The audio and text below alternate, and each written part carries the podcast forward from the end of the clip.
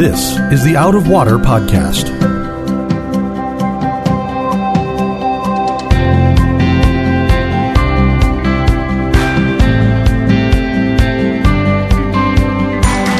Out of Water is a production of Rio Vista Community Church in Fort Lauderdale, Florida.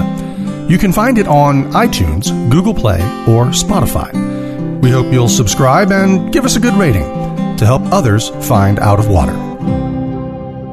Welcome, friends, to another episode of the Out of Water Podcast. I'm your host, Mark Lautenschlager, and joining me today, as he always does, is our pastor of education, Reverend Sam Castensmith. And Sam, we uh, we wrapped up our series on Jonah, and because we like the letter J so much, we've moved into another J book. We're going to start talking about Judges. When you say the book of Judges, I think there's people out there, you know, even regular churchgoers that go, Oh, I I don't know that I've ever read that book.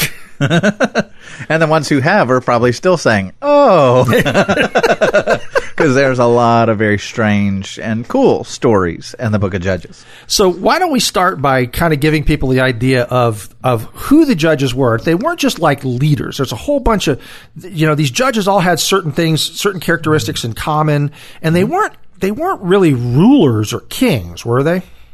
Well, I mean, they had some element of that where they, they led the people, okay. but that was that was kind of like so. I mean, they led them in battle. They redeemed them from you know being controlled by foreign enemies. They're so and and they brought and kind of enforced in some sense the word of God.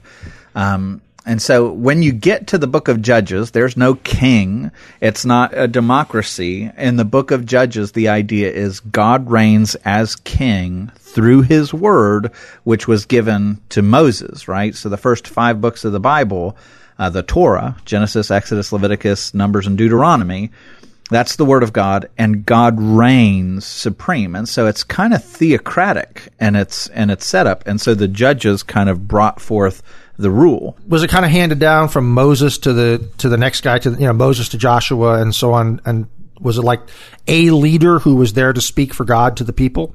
Correct. Okay. Correct. So that's kind of the idea. And by the way, like this is one of the brief sections in the scriptures where you see theocratic reign. Um, and it does not go well. so this is this is not an endorsement of theocracy theocracy does not work until you get to heaven. right. you know, and you have a king who can actually reign it righteously. And I think the big reason for that is that in a in a theocracy, it is still man who is the intermediary. It's like, yeah. you know, God, we have the word of God or God brings his word and then people get involved and yeah. we're, in, and they were interpreting it and explaining it and, and, and deciding which parts of it they were going to keep and which parts they weren't. And, mm-hmm. you know, and until we're actually being ruled by God himself, in that case, the theocracy will work perfectly. When it's us and the Lord and that's it, no middleman, it's going to be good. Yeah, and one of the things that you're going to see in the book of Judges is there's a couple of things that'll get repeated. Like one of the one of the lines that gets repeated is in, in those days there was no king, you right. know. So and one of the other ones that kind of goes along with that is every man did what was right in his own eyes. And so you don't have a governing body that kind of imposes onto people. And so everybody just kind of does what's right in their own eyes. They have the law of God.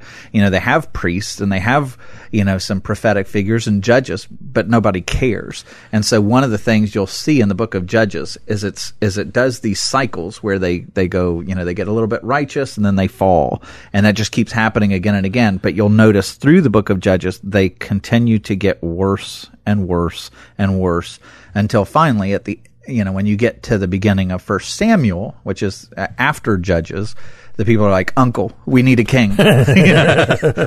we need someone. Like, this is just too gross. So Judges opens up with after the death of Joshua. So mm-hmm. this time period in Israel is, is right after Joshua died. Joshua was the leader after Moses, so this had been basically um, kind of a continuous. That was that was our guy. That's the guy that speaks for God among us. Then Joshua dies, and the people go to the Lord and say, who shall go up first for us against the Canaanites to fight against them? I, I do think that it's kind of interesting that the book of Judges opens up with the people asking God, who's going to deliver mm-hmm. us? You know, who's yeah. going to fight for us? I mean, that mm-hmm. was the first thing on their mind. It does seem like with each of these judges, where they begin is by fighting somebody or, mm-hmm. or, or, you know, doing something very dramatic to yeah. deliver Israel almost all of the judges are brought in in those moments of crisis. Yeah. And so, you know, if we're if we're giving a, a historical flyover, just so you understand where this stands in the story of redemptive history, you know, the the book of Genesis takes you all the way back to Abraham. And so if we're looking at timeline, you know, put him right around 2000 BC. And Abraham has, you know, the patriarchs, the sons. So Abraham's going to have Isaac and Isaac's going to have Jacob and Jacob's going to have the 12 sons um, which will ultimately lead to the 12 tribes of Israel. But they go to Egypt and they get enslaved for 400 years. But God had given a promise that at the end of the 400 years being enslaved in a foreign land, he was going to bring them out of Egypt and he was going to bring them back into the promised land.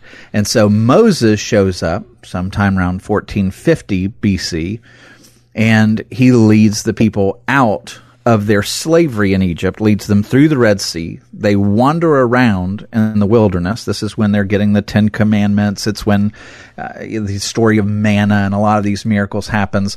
Moses and the older generation of the Hebrews who came out of Egypt doubt the Lord. Their faith is weak, and God says, "Okay, you're not going into the promised land." Mm-hmm. But God tells Moses, I'm going to raise up Joshua to replace you. And so Moses will say, just as God, you know, led through me, he is going to be with you as well. God gives Joshua that promise. And so every, for all of their time coming out of slavery, you know, Moses was kind of their federal head or their leader whatever you want to call him. Um, and then when Moses passed away, then Joshua was the guy that they looked to. And so now when Joshua passes away, now they're like, okay, there has to be someone. Who's it going to be? Um, and that's what leads us into the period of judges. These judges will rule over Israel as they separate, and they're going to have tribal divisions. Each of the 12 tribes from the 12 sons of Jacob get an allotment of land. And so there's going to be people who reign over each of these territories. Now, one of the things I noticed when I was reading through Judges, because if we're going to talk about Judges, I felt like I needed to be, you know, relatively recently having read through it. So I did that. And one of the things that struck me was what the, the painstaking detail that mm-hmm. the book went into to say that it, each one of these tribes had failed to eject from their allotment or their land or their area, some people group that shouldn't, that they were supposed to, to kick out. It's like they, mm-hmm. they didn't get rid of the Jebusites, they didn't get rid of the Perizzites, they didn't get rid of, and instead they would, it said, kept saying they, they would put them under tribute, which I guess means, hey, we want you to give us money, right? Just yeah, pay us. They'd become vassals. Vassals. What, so yeah. we're not going to hurt you, but we're going to be in charge here. Mm-hmm. Um, and so it, it did strike me that Judges kind of even opens up with this idea idea that the people of God, that Israel, is compromising. They're they're mm-hmm. they're, they're, you know you know so hey we know what God said, but you know we're gonna we don't need to do that. We can do this over here instead. Mm-hmm. So, but that's what was prevalent in that land prior uh-huh. to the Hebrews getting there. That's what that's the system that was already there. Um, and so what's re- it's fascinating because archaeology is bringing more and more of this to light, and I love this period of history. Um, so when Moses leaves Egypt, uh, one of the next pharaohs, the second pharaoh after Moses takes the Israelites out of Egypt, is a guy by the name of Akhenaten. And Akhenaten is a famous pharaoh, and he's famous for uh, a kind of an interesting reason. He's the only pharaoh in all of Egyptian history who is monotheistic. He takes all of the polytheistic Egyptian gods and throws them away, which is interesting coming in the aftermath of Moses, who was the founder of the monotheistic religion that we've inherited. Um, and so Akhenaten is he moves the capital city of Egypt to a place called Amarna. And one of the things that they've found in uh, about a century ago is they came across all these clay tablets that were in Amarna, where Akhenaten moved the Egyptian capital. And it's so fascinating. But it's all these cities that Joshua and the Israelites, when they go into the promised land and they start conquering these, these cities, all these cities start sending distress letters back to Egypt. And the reason I bring this up is all these cities were vassal cities to Egypt. Um, the pharaohs had conquered all of the promised land right prior to Joshua going into the promised land. And so they would be inhabited by the Canaanites and they would have a Canaanite king, but the Canaanite king would pay tribute back to Egypt and Pharaoh. And so they were kind of under Egyptian control. It'd be like Israel in the first century was under Roman control and they right. paid taxes to Rome. Um, but what's fascinating is these Amarna letters are coming from cities like Jerusalem and Shechem, cities that the the Hebrews are going to invade and conquer. And all of the letters have this in common. They're sending flares up to Akhenaten say, please come and help us. The people who they call the Habiru, the Habiru are conquering the lands and they're going to take all of the, this land and they're going to come for Egypt. You'd better send help because the Habiru are conquering all of our cities. And we now know uh, Dr. Frank Moore Cross, who is um, a Harvard professor, says that word Habiru is the origin of the term Hebrew. And so we have the distress letters when Joshua and, and the subsequent generations flood into the promised land. All these cities with their kings are sending letters saying, Hey, if you want us to still support you and send you taxes, you'd better send the Egyptian army to help us. And you know what Akhenaten does? Nothing nothing because he remembers just mm-hmm. a generation earlier when the pharaoh got whipped yeah. by you know the god of moses and so the vassal, the, so all these cities are already vassals, and the Hebrews come in, and rather than doing what they should have done, they kind of say, "All right, we'll do that. That sounds good," hmm. and they don't put down all of these different cities hmm. and take control. So in Judges one, um, Judah is, is is nominated to be the guy that goes up, or not nominated. The Lord said Judah will go up, and mm-hmm. so Judah and Simeon they go up and they fight this battle.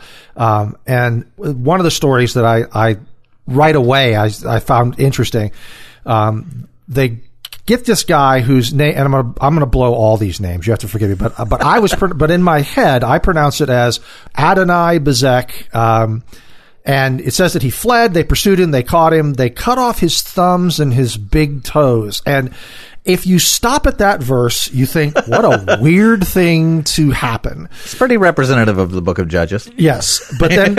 Here but we go. That's verse 6. And then in verse 7, and Adonai Bezek said, 70 kings with their thumbs and their big toes cut off used to pick up scraps under my table.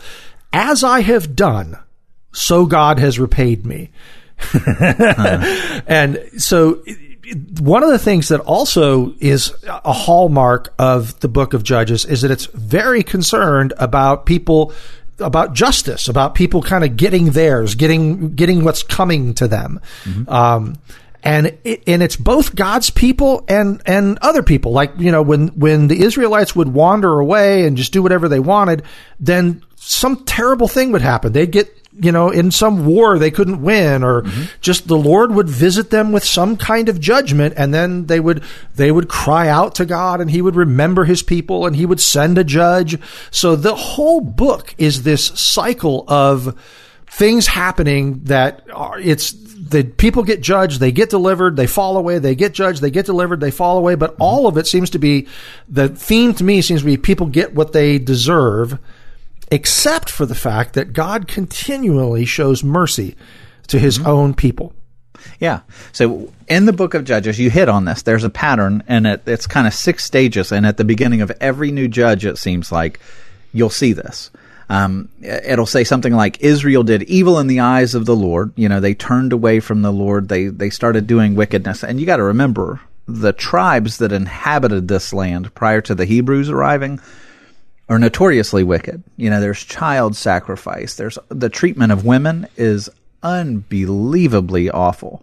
Um, just really, really terrible culture. And so Israel would kind of drift away and fall into that same kind of wickedness, just become kind of part of the world that they inhabited rather than being set apart. And it'd say Israel did evil in the eyes of the Lord, and so God raised up this foreign nation that conquered them and put them into slavery. So that's stage two. And it, this starts, this should feel familiar because this is kind of our lives too, right? And so what do you do when, when the bad thing comes and enslaves you? You cry out to the Lord and ask for deliverance. There's three. And then God brings about a judge who's going to deliver them. So God brings the deliverance. And Israel then worships the Lord and is like, Oh, we love you so much. You've delivered us. And then there's peace in the land for a while. And then they do evil in the eyes of the Lord again. And this cycle in Judges is very obvious. It's very pronounced. And I think it's, it's, it's most certainly meant to be an example to um, human nature. You know, this, this may be 3,500 years ago or so, but human nature has not changed. We still follow this pattern. Yeah. So in chapter one, we meet Othniel, who is going to be the first judge. Now we don't know he's the judge then, right? We, he doesn't. It's not identified until later. But Othniel shows up as being a great warrior. Mm-hmm. Um, so in the story here, it says that Caleb is looking for somebody that's, and I'm going to try the name. I'm brave. He who attacks Kiriath Sepher. That works, yeah. Okay, Kiriath Sepher. Okay, and captures it. I will give him Achsah, there, trying again, my daughter for a wife. And it says that Othniel, the son of Kenaz, Caleb's younger brother, so would have been Caleb's nephew, um, captured it. And so got Achsah, his daughter, for a wife. Um, then there's a thing where she goes and asks her dad for some springs and whatnot. Now you were telling me that there's some symbolism going on here where where we meet Othniel. What what should we be noticing in this first story here? So so when you read this in the English, it, it's you know there's some things that you'll miss. Okay. But when you pull out the Hebrew, it's kind of interesting. And I want to pause before we even get into that to talk about, you know, when they're coming into the promised land, their understanding is this is going to be God's kingdom. It's going to be set apart. It's going to be wonderful. And, you know, everything is going to be ha ha ha, you know, whatever. and it's not. Judges turns into one of the most awful books in all of scripture. Some of the worst and most depraved wickedness happens in the book that offers you what a theocratic reign would look like, right? With men at the helm. Right. And, and so it's making you hunger Uh, the idea is, man, we want the Lord and His righteousness and His peace to reign, but we can't do it. And the book of Judges shows you again, again and again, they can't do it. And then it's like, oh, maybe a king when you get to First Samuel, and then the kings can't do it. And so the whole of the Old Testament is to make you hunger for something that the Old Testament is showing you that man again and again fails to do. And so when you're introduced to the person of Othniel. This is the idea. He so Caleb comes into the land, and I love Caleb. Caleb is one of the two spies when Moses was looking to spy out the promised land to see if they could take it. They, he sends twelve spies into the promised land. Two of them, Joshua and Caleb, come back and say, "God's on our side. We can do it." The other ten say, "Oh no, they're too big. We'll never be able to take it." And so they cower away and they wander around in the wilderness for forty years. But Caleb is faithful He's right alongside Joshua. We named our oldest son Caleb because I love this guy so much. Um, but even in his old age, Joshua's like, you know, how can I reward you for your faithfulness in battle? And Caleb says, I want one thing. I want to be able to live and take possession of the city of Hebron. And Hebron is the place where the patriarchs are buried. So Caleb has such a great love for the promises given to Abraham and Isaac and Jacob that God is going to send this Messiah through the line. This is where they're all buried. And Caleb's like, I just want to be where they are. Mm-hmm. He's such a faithful guy. And so the moment that he gets Hebron in verse 10, then he's like, okay, I'm done. Uh, who wants to go on and conquer the next city? I, I got my deal. And so they go against the place of Debir. And Debir is the, the Hebrew, it, it literally translates to like word. Um, and Kiriath Sefer is two two Hebrew words. Kiriath means city, and Sefer means a scroll or a book. Okay. And so the idea is they're coming in and they're taking the word, the city named after the word, the city of the scroll. And so Caleb says, okay, whoever attacks this city and captures it, hmm, what, what you can have my daughter Achsah for a wife. That'll be your reward if you can conquer the city of the scroll, Kiriath Sefer. And so Othniel steps up and says, ooh, ooh, let, let me do it. And he says, I'll go to war against that city to win a bride. And so, sure enough, Othniel goes to war He conquers Kiriath Sepher, gets Achsah for a wife, and then she, the bride, goes to her father and says, Hey, can we have the springs too? And so uh, Othniel inherits the upper and lower springs. He gets Achsah as a wife. He's grafted in um, to Caleb's family, all in the tribe of Judah. Um, it's really pretty wonderful, and it's a nice story that ends there. But what it's it, what it makes you long for is you know this is going to fail. You know this is you know when they came into the promised land, it's like oh man, here it is. You know God's going to to reign with us, and He's going to be with us, and everything's going to be great, and it all crumbles through their fingers.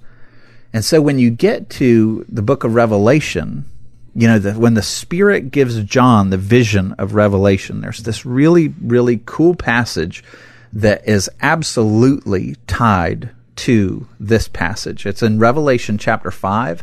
And so uh, hang with me. And mm-hmm. in Revelation 5, this is the way that it starts. John is looking, and it says, Then I saw He's having a vision of heaven. Then I saw in the right hand of him who was seated on the throne, on the throne, here's God, and he's got a scroll that's written, and on the back it's sealed with seven seals. Now, what is this scroll? It's the story of salvation, is the idea. And I saw a mighty angel proclaiming with a loud voice, Who is worthy to open the scroll and break its seals? And no one in heaven or on earth or under the earth was able to open the scroll or to look into it. So you get the idea. Here's, here's heaven and there's one on the throne holding the scroll and they're like, who can break this? Who can open up the story of redemption and salvation? Who can bust the seals to open the scroll? And no one was there. And so it says, John says, I began to weep loudly because no one was found worthy to open the scroll or to look into it. And then one of the elders said to me, I love this. Weep no more. Mm. Behold, the lion of the tribe of Judah, the root of David, has conquered so that he can open the scroll and its seven seals. In other words, here is somebody that can unfurl and unfold the story of salvation. He can break the seals. He alone is worthy in all of heaven to bring about the story of salvation. And the rest of Revelation goes on and this person, this Savior, who the Lion of the tribe of Judah, who breaks the seals, goes on to win a bride. And guess who that is? That's you and me, brother. Right. you know, it's weird to call ourselves a bride, but we're it. We're the church. But now, now go back to the story of Othniel, and let's let's think about this. You know what Othniel's name in the Hebrew is? It's the Lion of God is his name. And so now let's think about his story. He is going up against the city of the scroll and Caleb asks, Who can conquer the city of the scroll? And here you have Othniel, the lion of God of the tribe of Judah, who says, Me. And he goes forth and he conquers the city of the scroll and he wins a bride and the springs of living water. Um, and so this story that's talking about the first moment when Israel came into the promised land, right? And you're thinking, oh, this is going to be great, but everything slips through their fingers. Ultimately, Othniel's not going to bring them a permanent paradise. And Revelation, when we read chapter 5, we find that Jesus is so much greater than Othniel. He's the lion of the tribe of Judah who breaks the seals and opens up salvation and wins a bride. And he's going to bring about that perfect righteousness and that perfect peace. And so the way that Othniel is introduced in Revelation is anticipating ultimately what Jesus will do in Revelation. It's really pretty amazing. Hmm. That is interesting. One of the things that I as I was reading over the story here, chapter one with Othniel, is that she it says when she came to him talking about his wife, she urged him to ask her father for a field. So obviously she's urging Othniel mm-hmm. to ask the father for land. And I know that land was um, like a big deal back then. And I, the one thing that I was kind of curious about was this. Um, and since you have set me in the land of the Negeb, that's mm-hmm. like a significant area. Yeah. Well, the Negev is the south of Israel. Negev uh-huh. in Hebrew literally means desert, but it's also the name of the desert. It's okay. south of Jerusalem. So if you're looking at a modern map of Israel, you see, you know, how it comes down to a point. It almost looks like a knife point. Well, down in that point, that's where the Negev is. That's the deserts. And so, you know, you've given me this great land in Judah, but it's it's the Negev. Yeah. you know, I kind of need some water. Yeah. Um, and so she says, you know, ask my father for this blessing. Um, and so Caleb gave her the upper and the lower springs. Yeah. I also have to remember that Judah is the southern kingdom, Israel the northern kingdom.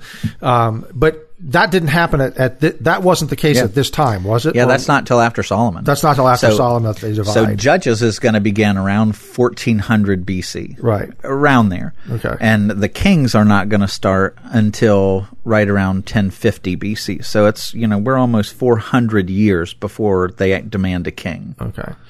So, um, so then we go through a, a, bunch of history that people can read if they want. uh, basically, of what, well, like we talked about originally, of it just kind of goes down the roster and says, and this person did not drive out there. This tribe did not drive these people out. And there's a whole bunch of the people not doing what God told them to do. Um, but then we get down into the death of Joshua. Um, and it says that when he dismissed the people, uh, I'm in chap. I jumped ahead to chapter 2 mm-hmm. verse six. When Joshua dismissed the people, the people of Israel went each to his inheritance to take possession of the land, and the people served the Lord all the days of Joshua and all the days of the elders who outlived Joshua, who had all seen the great work that the Lord had done for Israel. So they had this charismatic leader in Joshua that held everybody together.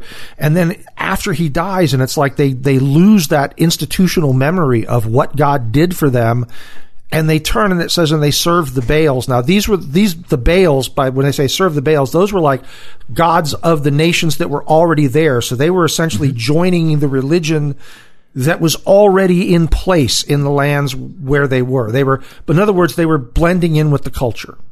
Yeah, and that's one of the things that when, especially going through archaeology, and you go through these cities and you you see what the artifacts are that they pull out of these ancient Israelite cities from this time period. One of the things that's really shocking is we tend to romanticize the Israelites in our minds. We do. You know, we we, we want to make them. You know, they're so faithful and they're they're just wonderful. God's lucky to have them. you know. And and the reality is, like when they're pulling out all these artifacts, they absolutely were pagan. You know, there's there's lots of references to worshiping the Lord, and you find all that stuff. But then you come to some of these cities, and they're pulling out all this, you know, these these artifacts that deal with the worship of Baal. And so the scriptures are very honest about that. That the people's hearts are constantly going to other gods, and what that makes us do is is it makes us pause and go, my goodness, the Lord's patience mm-hmm. and the mm-hmm. Lord's mercy, even though people, like, even as He's showing them faithfulness, even as He's raising them up as a nation, even as He's protecting them and helping them to conquer their enemies, and He's continually bringing salvation to them, they are continually walking away from Him. Mm-hmm. They're, they're, they treat Him like a doormat in some sense, and the Lord's not going to be mocked but his faithfulness to constantly come to chase after them is stunning. Yeah. Um, and that's one of the other messages that's huge in the book of Judges is they keep running away from God and you're waiting for God to be like, okay, I'm done. Here's another flood, you know, and he just keeps chasing them. He keeps bringing about another redeemer, another deliverer. Yeah. And, you know, when we hear that story, by the way, we should relate to the Israelites because each of us, you know, we go through these patterns where we go through seasons where we draw really near to the Lord and we're on fire. And then the next thing you know, we fall into these dry seasons where he feels distant and we fall away and we take our eyes off of him and other priorities start crowding him out and our behaviors change and it takes some kind of a crisis or a wake up call for us to come back to the Lord. That's the story of the book of Judges, yeah. and it happens in all of our lives, and He keeps chasing us. Yeah. So um, Othniel's story as a judge begins, I guess, down in chapter three in verse seven. Othniel and this part doesn't have like some really really fascinating story, but one of the things he does, one it starts with a judge from Judah and the book of Judges is going to lift up Judah as the preeminent tribe. It, it does that, you know, all the way through. They're given kind of a place of leadership. Um, but Othniel gives you from the, in verse seven of chapter three gives you the prototypical way that the book of Judges works. So the whole cycle all of those different things that we talked about, you know, how they did evil in the eyes of the Lord and, you know, God raised up an enemy. Listen to this passage because this lays down the pattern that's just going to be repeated again and again and again, just different players. Yeah. So chapter 3 verse 7 says, And the people of Israel did what was evil in the sight of the Lord. They forgot the Lord their God and served the Baals and the Asheroth. Therefore the anger of the Lord was kindled against Israel, and he sold them into the hands of Cushan, oh boy, Cushan Rishathaim? Rishathaim, yeah. Rishathaim, okay. Cushan Rishathaim, I'm going to make you do all these. King of Mesopotamia. I can do Mesopotamia. And the people of so you just don't know that I'm, I'm just winging it. Sounds good though, right? Yeah, it does. It sounds like you know what you're talking about. That's very good. And the people of Israel served the served Cushan Rishathaim eight years. Mm-hmm. So they were eight years in captivity. But when the people of Israel cried out to the Lord, the Lord raised up a deliverer for the people of Israel who saved them, Othniel, the son of Kenaz, Caleb's younger brother. The Spirit of the Lord was upon him. And that's something that is so boy, you know, big star there in each case. When we start when we start talking about the judges that do these remarkable things, they do the things that they're able to do. They they're able to deliver the people because the Spirit of the Lord is on them. If yeah. the Spirit of God is not on you, you are not going to deliver yourself yeah. or anybody else from anything. You're on a fool's errand. You yeah. are. So the Spirit of the Lord was upon him, and he judged Israel. He went out to, and by judged, by the way, we, they don't mean like, um, okay, we don't mean like judged as in he's he's sitting back going, Israel, I told you, you know, it's like he's not deciding right or wrong. He's not scolding. It just means delivered, right? It's like mm-hmm. he, he delivered Israel. Yeah, he he took the office of a judge. So he went out to war, and the Lord gave Cushan Rishathaim, there we go, king of Mesopotamia, into his hand, and his hand prevailed. Oh, you're going to do this to me again one more time over Cushan Rishathaim.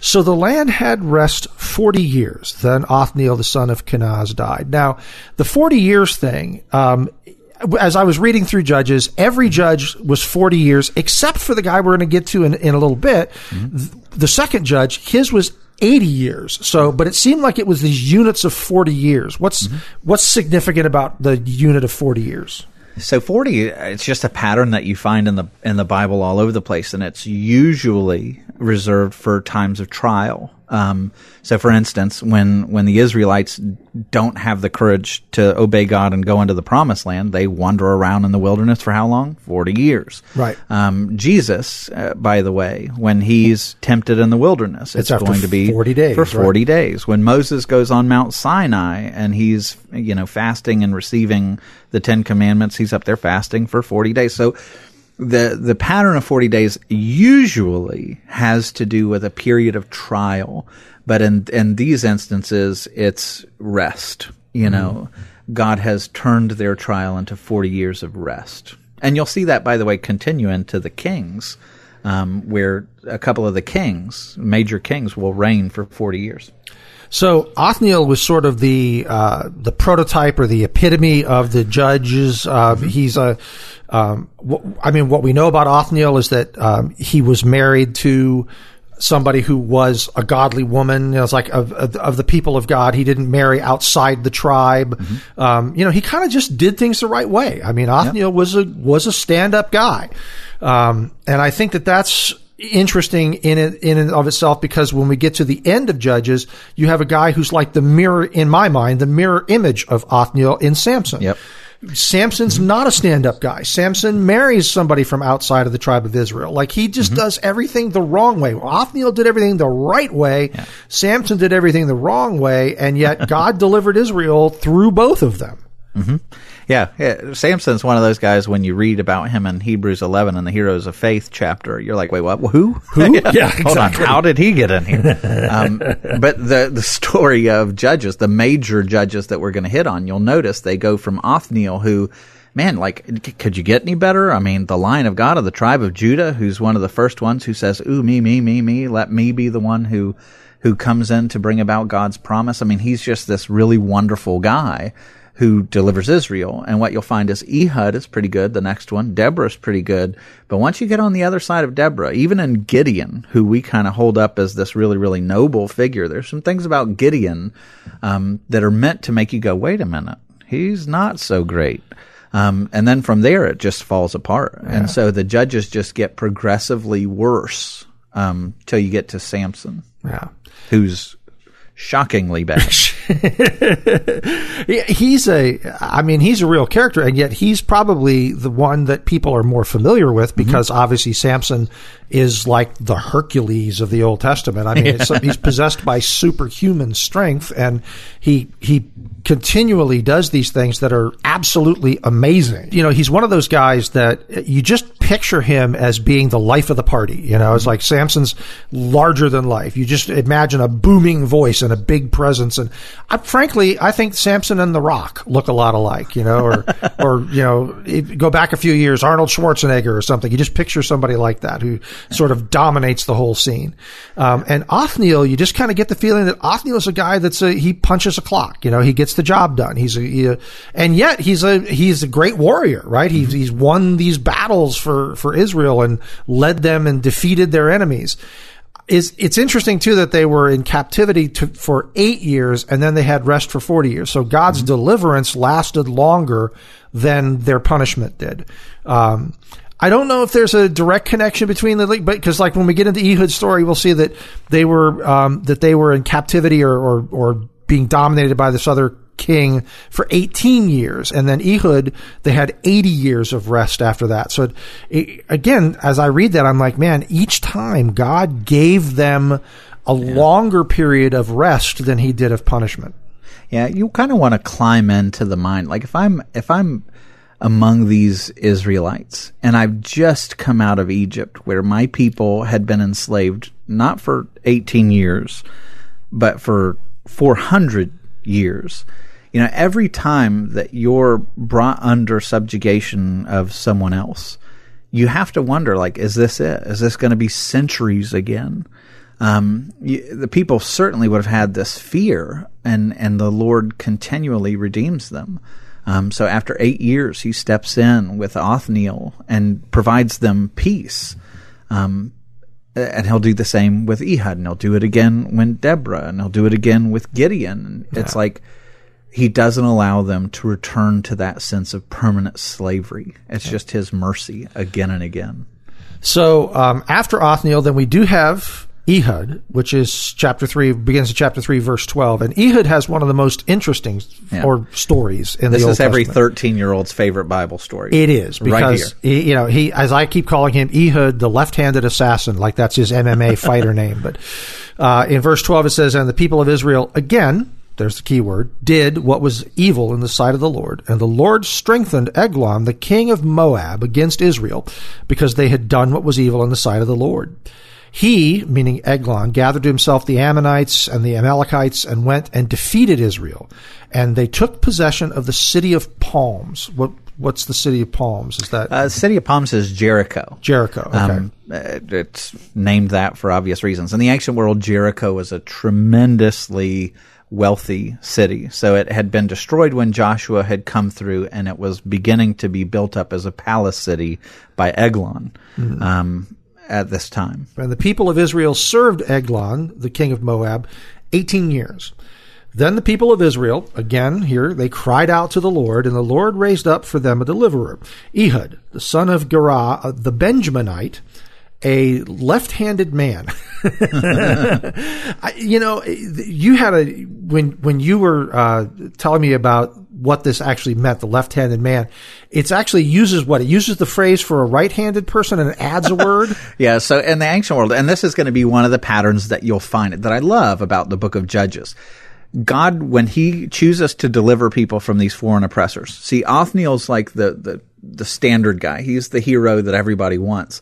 But from Othniel forward, when it gives us a description about one of these heroes, they all have these seemingly fatal flaws that should disqualify them from being a hero. And Ehud is, is the first one we're given an example of because in the ancient world, if you were left-handed, you were seen as cursed. You were seen, you know, there's something wrong with you. Everything that's noble in the scriptures of the ancient world is referred to as being of the right hand. You know, if, if you sit at my right hand, that's, you know, nobility. Mm-hmm. But a left-handed person was seen as cursed. And so even in the, even in the Hebrew, the term left-handed it doesn't it's not what it literally says. The, in the hebrew the term is literally he was lame right-handed. So it's like he didn't have use of his right hand. That's the way they referred to left-handed people apparently. Now one of the commentaries that i read said that in hebrew there was another phrase too for left-handed um, and that this in, that they were saying that there's even maybe something significant here that it could have potentially been indicating um, because it, they said it, one way to look at this is that he his right hand was restricted or lame, like you're hmm. saying.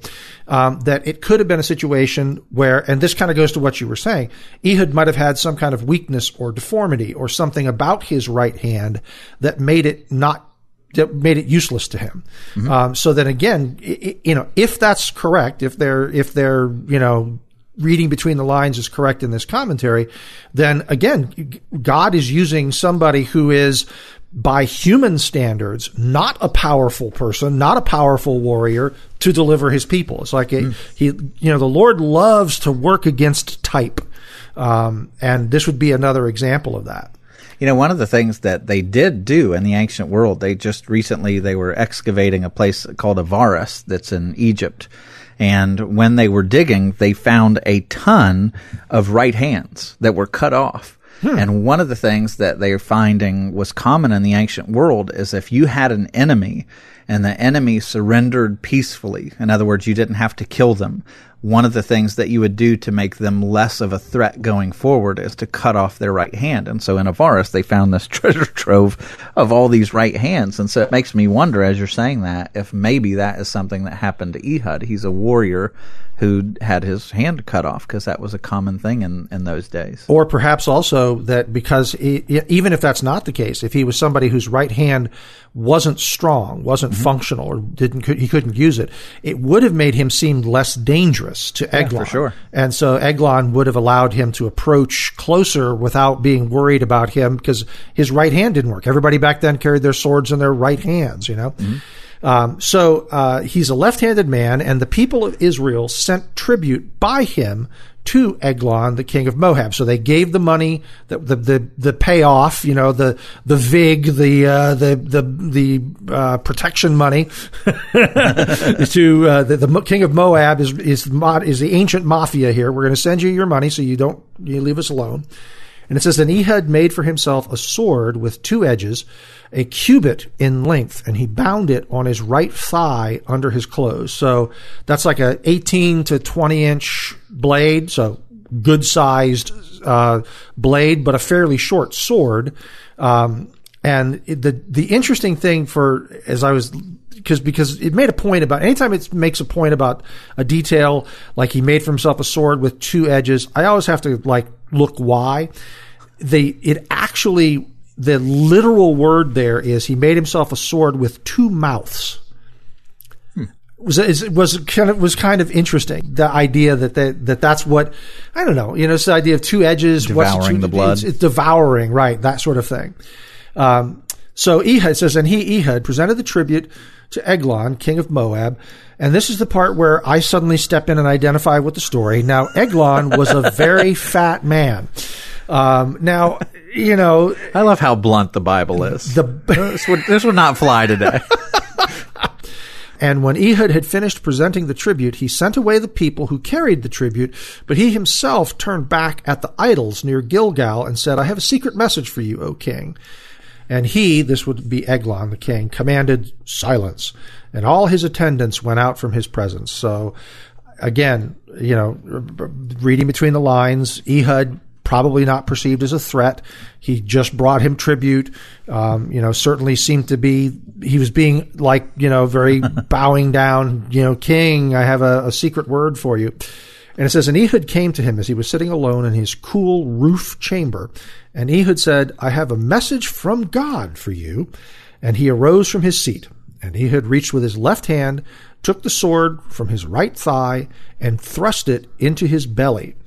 And the hilt also went in after the blade, and the fat closed over the blade, for he did not pull the sword out of his belly, and the dung came out.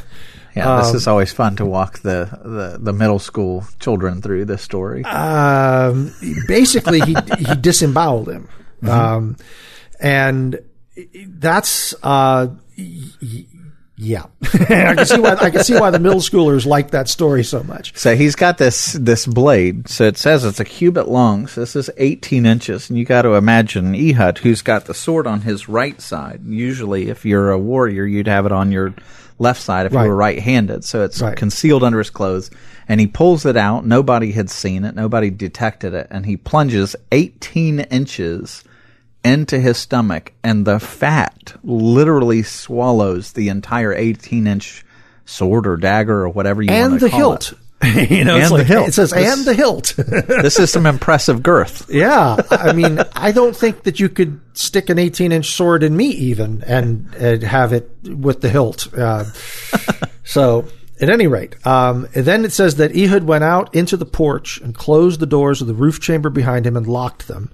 And when he had gone, the servants came, and when they saw that the doors of the roof chamber were locked, they thought, Surely he is relieving himself in the closet of the cool chamber.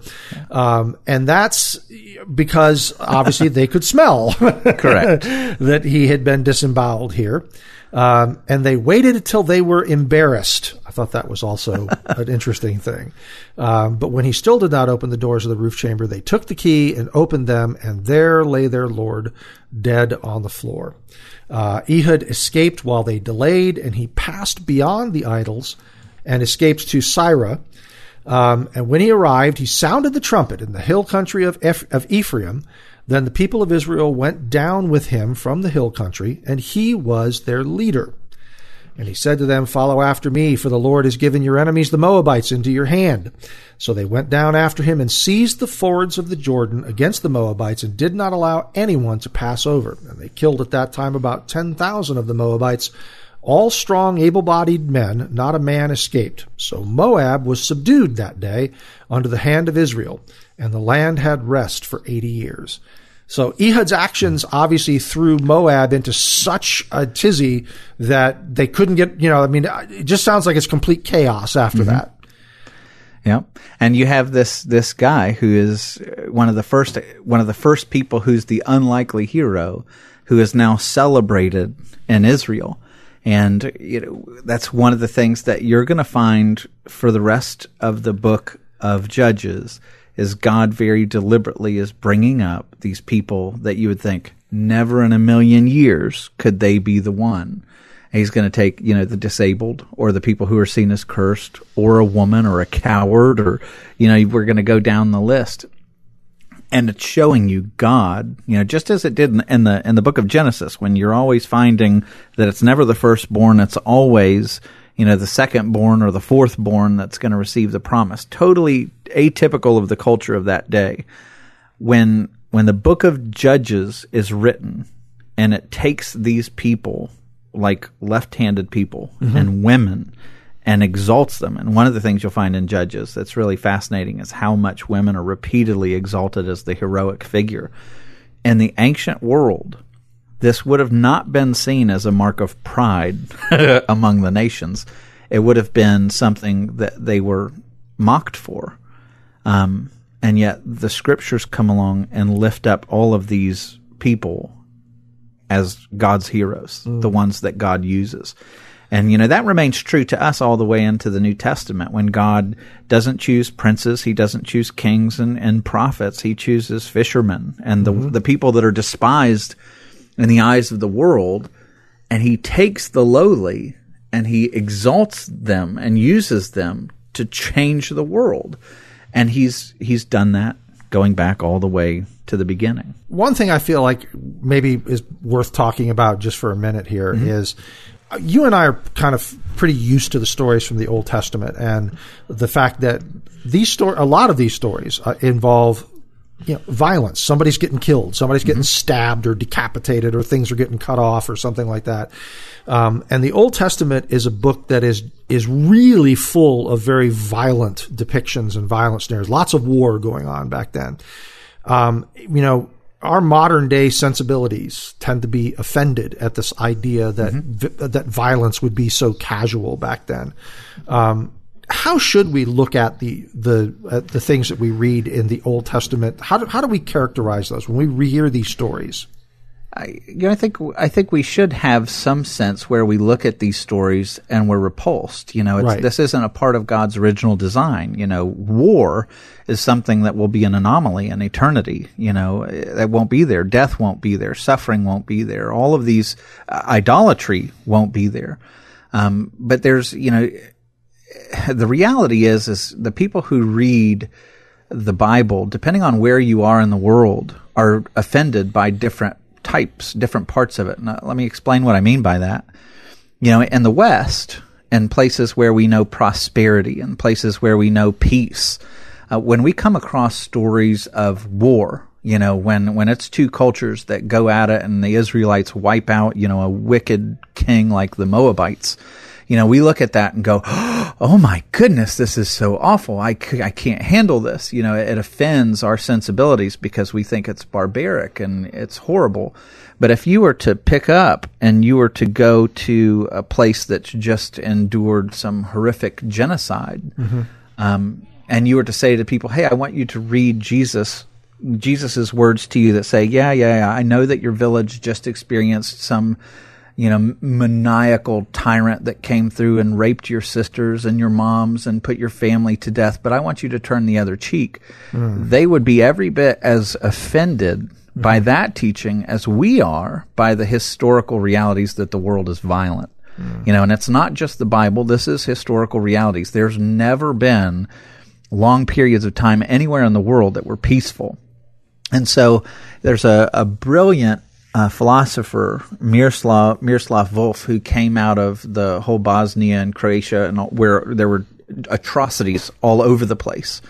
And he gave a, a talk, and he said, you know, it's only in Western minds where the idea of justice, the God's justice, where we take a, a offense to that. You know, the notion of hell or the notion that God's people might bring justice on a wicked culture or whatever.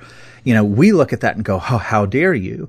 Um, but the idea of God's vengeance for somebody who's just experienced unbelievable travesty and injustice is the only thing that allows someone in some of these war torn countries to actually forgive. Mm. Um, that justice is coming. You know that there that God will have justice for the wicked is the only way that they can l- step back and say, you know what? I am going to forgive because I'm going to trust God with forgiveness. And when you're looking at ancient cultures, like we read Moabites, and we don't know what that means, but if you jumped in a time machine and you went back to 1400 BC and you saw what Moabite culture looks like when they're worshiping their gods of Shamash and Moloch, and what they would do, we know this, it's, it's horrific, is they would take these bronze statues. This is one of the ways that they worshiped because they believed that gods were gods of fertility. And so how did you worship them? You gave them your children, um, trusting them to give you more. And so one of the ways that you worship was to go to the god Moloch and they would make bronze statues and put a furnace underneath him so that the, the image of this bronze god would begin to glow and everybody in front of it would see the god glowing and it's like he was coming to life. And his arms would be outstretched as like ready to receive an offering. And then parents kings would take children of the people and lay them in these red hot arms that would set children ablaze and the weight of the children on these soft arms would cause the metal to begin to drop and open up, and the child would fall down into a furnace and, and die and be burned to death. Mm. Um, you read accounts where, I mean, you see this in Genesis with some of these, where, you know, Dinah, um, in Genesis 34, where she just goes into the city of Shechem and is wanting to see what the world is like back in that day and what happens. Shechem grabs her, rapes her, abuses her. You think of Sodom and Gomorrah, where, you know, somebody comes and walks into a town and seeks refuge and everybody's banging on the door to rape them. Now we think of those as anomalies, but in the ancient world, that's how wicked the world was. This wasn't an anomaly three, four thousand years ago. And one of the things that we take for granted, and we do this with unbelievable self righteousness and arrogance, is to say we're good people. Mm. You know, if it if it was not for the influence of Christianity, think about the areas of the world where Christianity has not influenced greatly, and you'll find women's rights, are atrocious. You'll find human rights violations unbelievable. And as cultures walk away from their Christian roots, you find things like the Holocaust. You find where man is the measure of all things and we do whatever's right in our own eyes. And we are capable, even today, you know, we say, oh, they were so barbaric back then. Well, the Holocaust was less than a century ago. And, you know, I would just say that the nature of man is far, far more wicked than we give it credit for. And our humble reliance upon the mercy of God should change us as a people. Yeah. Um, and so I'd say, yeah, I'm right there with you. When you read this and you're offended, I'm offended with you. And I wish that people were not so arrogant. I wish people didn't see themselves as the measure of all things. I wish they humbled themselves before God and did what God asked us to do because, by the way, God commanded them, don't murder. God commanded them to take care of the poor. God commanded them to love the oppressed. God commanded them to help the infirmed. And, you know, like these are, these are commands. If the world lived according to his counsel, it'd be a world we want to live in. Mm.